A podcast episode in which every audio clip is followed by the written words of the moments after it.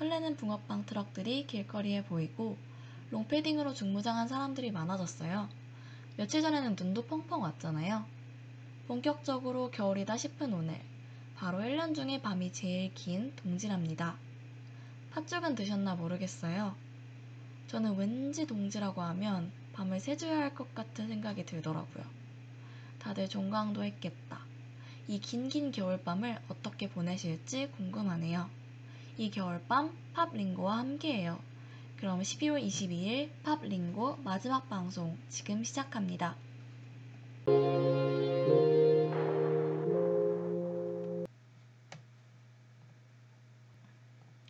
네, 오프닝 곡으로 라우브의 Reforget 듣고 왔습니다. 여러분 안녕하세요. 팝링고의 또랑입니다. 오늘 원희가 개인 사정으로 참석하지 못해서 저 혼자 방송하게 되었는데요. 혼자 진행하려니까 조금 더 긴장되네요. 저희가 관계의 발전 과정 순서대로 싸움 연애에 관한 팝송을 선곡했었는데요. 이번 주에는 그 뒤를 이어 이별을 주제로 한 팝송을 소개해 드리려고 해요. 곧 2021년과도 이별하고 팝링고도 오늘의 마지막으로 여러분과 이별하는 만큼 더욱더 의미 있는 시간이 될 것 같아요. 네, 그럼 첫 곡으로 아델의 Someone Like You 소개드리겠습니다.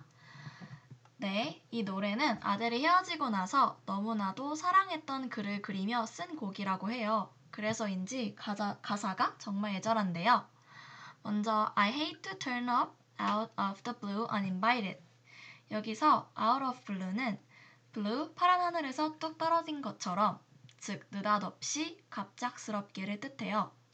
나는 초대받지 않은 곳에 느닷없이 나타나는 것을 싫어하지만 but I couldn't stay away. 더 이상은 너와 떨어져 있을 수 없었어. I couldn't fight it. 나는 더 이상 싸울 수 없었어. 그러니까 너를 보지 않고는 더 이상 버틸 수 없었다는 거겠죠? 특히 하이라이트 부분의 가사가 Never mind, 걱정 마. I will find someone like you. 나는 너 같은 사람을 만날 거야. I wish nothing but the best for you. 내가 잘 되기를 바랄 뿐이야. 이런 이별을 했지만 여전히 그를 그리워하고 사랑하니까 보내준다. 뭐 이런 느낌이 좀 강하죠? 저는 sometimes it lasts in love. 가끔 기억은 사랑으로 남기도 하고 but sometimes 가끔은 it hurts instead. 그 대신 상처만 남기기도 해. 라는 가사가 인상적이었어요. 이제 이별을 해서 사랑 상대방의 손을 놓는 순간 이제 가장 가까운 사이에서 아무런 사이도 아니게 되어버리는 거잖아요. 그래서 저는 그게 늘 허무하다고 생각했던 것 같아요. 그 왜 우리나라 유명한 노래 가사 중에 막 님이라는 글자에 점 하나 찍으면 남이 된다 이런 말이 있었는데 뭔가 이제 가장 가깝고 가장 많은 추억을 공유했던 사이가 이제 막 다니면서 인사도 하지 않는 사이가 된다.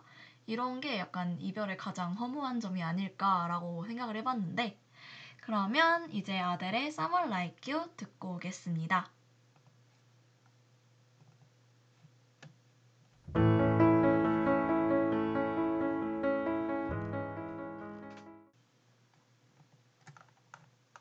네, 아델의 애절한 목소리로 Someone Like You 듣고 왔습니다. 이제 뭔가 아델처럼 사랑하니까 보내주는 이별이 있다면 뭔가 그렇지 않은 이별도 있겠죠? 다음 곡은 바네사 칼튼의 A Thousand Miles입니다. 마이, 마일은 이제 거리 단위로 1.6m 정도를 말하는데요. 어, 제목의 A Thousand Miles는 우리말로 해석하면 천리길, 즉 정말 먼 거리를 뜻하는 관용적 표현입니다. 왜 제목이 A Thousand Miles인지는 가사에 보면 나와요. Cause you know I'd work thousand miles. 너도 알잖아. 난 천 마일이라도 걸을 수 있다는 거. If I could just see you tonight. 오늘 밤 널 볼 수 있다면. 또 Cause everything's so long. 모든 게 잘못 되어 가고 있어. And I don't belong. 여긴 내가 있어야 할 곳이 아닌데. Living in your precious memory. 너의 소중한 기억 속이. 그러니까 널 보기 위해서라면 이 밤중에 천리길이라도 걸을 수 있다. 그리고 모든 게 잘못 되어 가고 있다. 나는 항상 너의 현재여야 하는데 너의 기억 속이 아니라 너의 함께해야 하는데 왜 난 너의 기억 속에 남게 되었는지 어떻게 너랑 헤어지게 되었는지 이게 정말 믿기지 않는다. 이런 굉장히 슬픈 가사입니다. 네, 이게 우선 팜링고님께서 이제 유유를 보내주셨는데 굉장히 슬픈 가사인 것 같아요. 이제 어떻게 보면 조금 찌질할 수도 있지만 널 위해서 이렇게 먼 길도 갈 수 있다라는 부분이 가장 이제 감정적으로 와닿았던 것 같아요. 이제 앞에 아들의 노래가 이제 애절하게 널 다른 사람에게 보내주겠다 약간 이런 가사였다면 여기서는 이제 널 잡기 위해서라면 어디든 가겠다 이런 뭔가 강한 의지를 담고 있는 곡이에요. 어, 뭔가 이렇게 누군가를 위해서 누군가 이렇게 애절하게 잡고 매달려 본 기억이 있는 사람도 있나 모르겠어요. 뭔가 요새는 다들 자기 자존심이 먼저여서 이렇게까지 하는 사람이 있나 싶긴 한데, 뭐, 역시 잘 사귀는 것보다 잘 헤어지는 게 어렵다 보니까 이런 노래들이 나오지 않나 싶네요. 그럼 뭐 Thousand 베네사 칼튼의 노래 듣고 오겠습니다.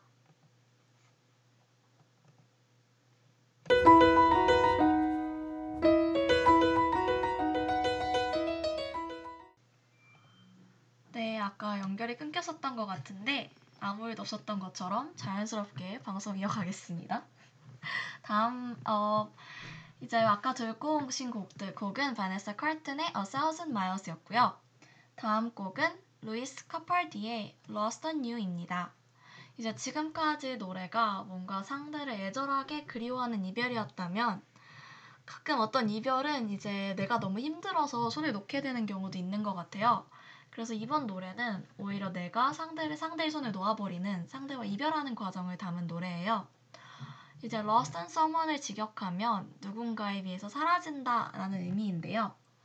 내가 누군가에게 무엇을 주면 아무 의미 없이 사라진다, 즉 허비된다 이런 의미예요. 여기서는 그래서 너에게 나를 잃었다. 나는 너에게 널 줬지만 나는 허비되었다. 약간 이런 의미로 저는 해석을 했는데 이제 워낙 Lost on You의 의미가 여러 가지 있다 보니까 혹시 뭐 다른 의미로 해석하신 분들이 있다면 공유해 주시면 좋을 것 같아요. 어, 가사를 살펴보면 lately 최근 I'm getting lost on you. 나는 너한테 나를 잃었어. You got me doing things. 너는 내가 하게 했어. I never thought I'd do. 예전에는 상상도 못했던 일들을 Never spent so long. 이렇게 시간을 들인 적 없는데. On a losing battle. 지는 싸움에. Lately, 최근에는 giving up. 포기하는 게 don't seem to matter. 별로 중요하지 않아. do not matter는 문제가 안 된다는 관용적 표현이죠. 그러니까 나는 너로 인해서 정말 많은 것들이 바뀌었다. 이전에는 상상도 못하던 일을 하고 이제 지는 싸움에 시간을 많이 들이고 이제는 막 포기하게 되었다라는 의미입니다. 저는 특히 이 부분이 마음이 아팠어요. I don't want to leave you lonely. 당신을 외롭게 남겨두고 싶지 않지만 But I've run out of my love this time. run out of는 다 써버렸다는 관용적 표현이에요. 그렇지만 이번엔 내 사랑이 바닥났어. 이제 얼마나 헌신적인 사랑을 했으면 이렇게 바닥났다고 표현할 수 있는지 뭔가 마음이 아프고요.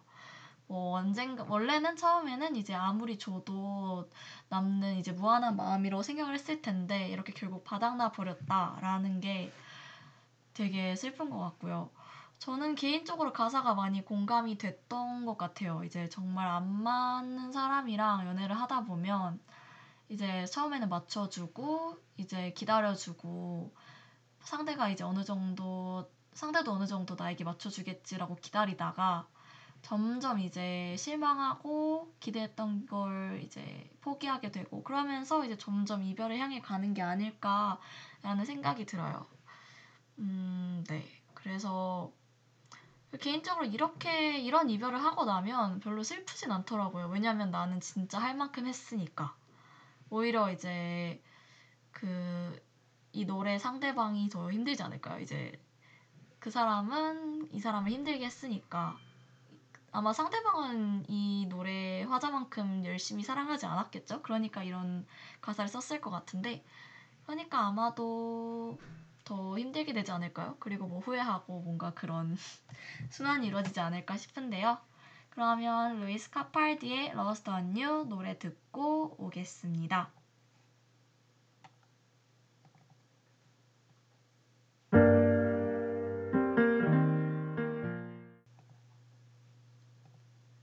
루이스 카팔디의 Lost on You 듣고 왔습니다. 이제 다음 곡을 소개하기 전에 영화 연애의 온도에 유명한 대사가 있어요. 헤어졌던 사람들이 다시 만날 확률이 83%래. 근데 그 중에서 잘 되는 사람은 3%밖에 안 된대. 왜?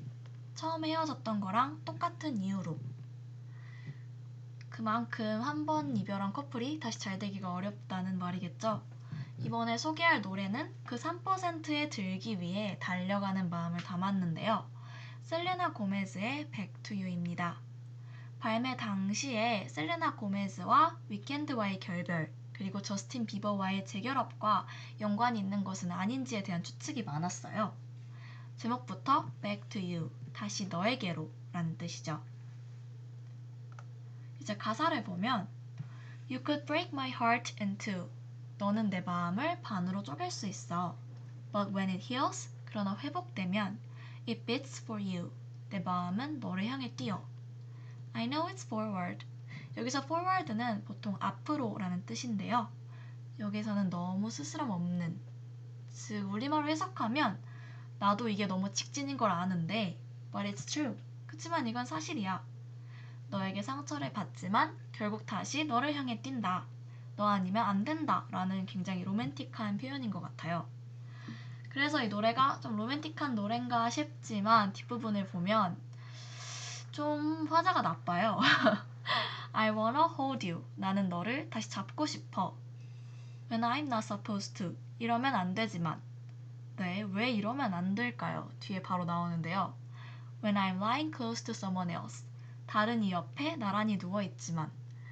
그러니까 이제 그 사람 말고 다른 이 옆에서 다시 너를 생각한다. 이런 사실 좀 어떻게 보면 나쁜 사람이죠. You're stuck in my head. 너 머릿속에 내 머릿속에 깊숙이 자리 잡아서 너가 I can't get out of it. 너를 내 머릿속에서 빼낼 수가 없어. 네, 그 다른 사람한테는 정말 너무 잔인한 가사네요. I know 나는 알아. I'll go back to you. 내가 다시 너에게 갈 거라는 걸 이런 후렴구가 계속 나와요. 그러니까 재회를 강력하게 바라는 노래예요. 나는 너 아니면 안 된다. 막 이런 가사겠죠? 그래서 앞에 노래들이 뭔가 담담하게 이별을 받아들였다면 여기서는 이제 결국 난 너에게 가겠다. 뭔가 이런 적극적인 그런 노래였던 것 같아요.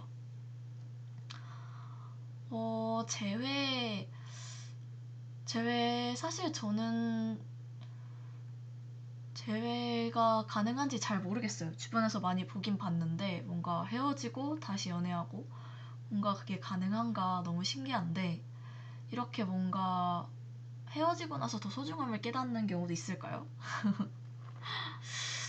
저는 잘 모르겠네요. 뭔가 헤어지고 나서 소중함을 깨닫기보다 그 전부터 잘했으면 이런 일이 일어나지 않았지 않았나라는 생각을 하는데 이건 뭐 제 철없는 생각일 수도 있으니까요.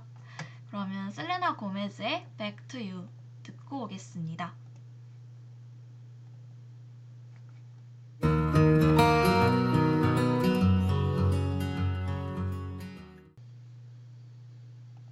네, 셀레, 셀레나 고메즈의 Back to You 듣고 왔습니다. 이제 벌써 마지막 곡인데요. 이제 아무래도 저 혼자 방송하다 보니까 뭔가 계속 페이스가 점점 더 빨라지는 기분이고 되게 막막하네요. 이제 다들 어떻게 혼자 방송을 이렇게 잘하시는지 모르겠는데 어렵네요. 그러면 이제 마지막은 뭔가 다른 종류의 어쩌면 좀 더 무거운 이별을 다룬 노래에 대해서 소개해드리려고 하는데요. 이제 연인과의 이별 말고도 세상에는 많은 종류의 이별이 있잖아요. 뭔가 좀 더 무겁고 더 어려운 이별도 있어요. 뭔가 불가피한 죽음이라는 상황으로 인해서. 이 다음 노래가 그런데요. 에드 시런의 Supermarket Flowers입니다. 에드 시런이 돌아가신 외할머니를 추모하면 서 어머니의 입장에서 쓴 곡이라고 하는데요. 가사가 정말 너무 슬퍼요. 저 약간 해석하다가 좀 울컥했었는데 살펴보면 Oh, I'm in pieces. in pieces는 산산조각 나다 라는 뜻이에요. 나는 온통 산산조각 나는 것처럼 아파요. It's tearing me up, but I know. tear up은 갈기갈기 찢다는 뜻이에요. 나를 갈기갈기 찢어버리는 것 같지만 나는 알아요. A heart that's broke. 이렇게 마음이 아픈 건 is a heart that's been loved.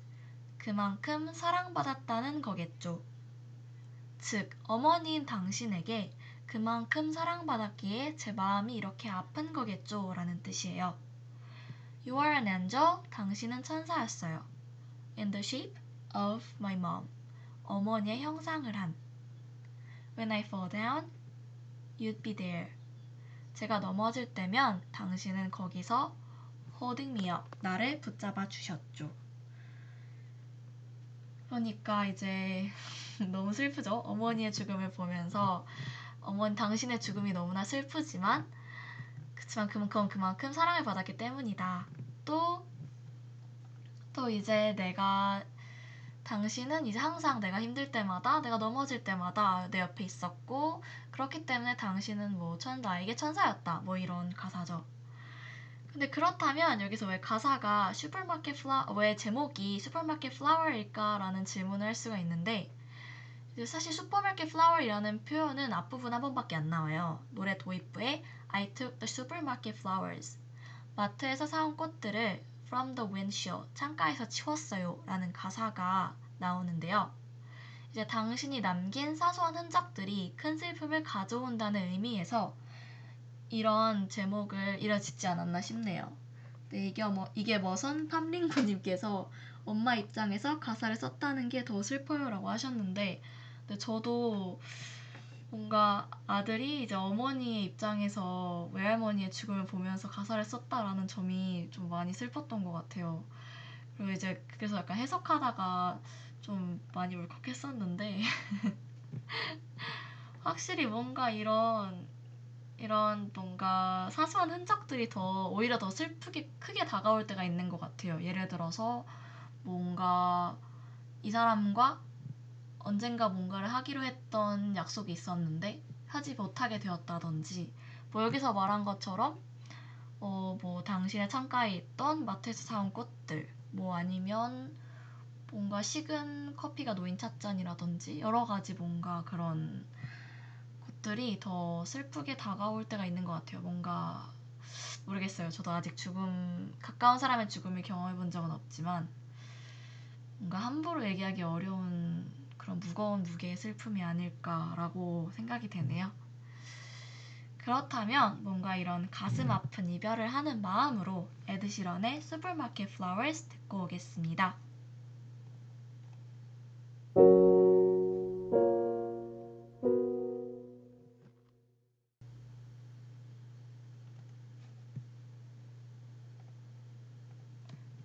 네, 에드시런의 Supermarket Flowers 듣고 왔습니다. 노래가 굉장히 슬프죠. 음정은 더 슬픈 것 같은데, 어, 저는 개인적으로 관계를 시작하는 것보다 이별이 훨씬 힘들다고 생각해요. 잘 헤어지는 게 제일 어려운 것 같아서 잘 헤어지는 성숙한 어른이 되는 게 제 목표랍니다. 그런 의미에서 지금까지 방송했던 Pop Lingo도 잘 보내주려고 하는데요. 지금까지 팝 링고를 청취해주셔서 감사합니다. 오늘의 마지막으로 팝 링고는 끝나지만 또 모르죠. 기다리시는 분들이 있다면 언제가 돌아올지. 저희는 그러면 마지막 곡으로 딘 루이스의 Stay Awake 듣고 마무리하겠습니다. 그럼 다들 편안한 밤 보내세요.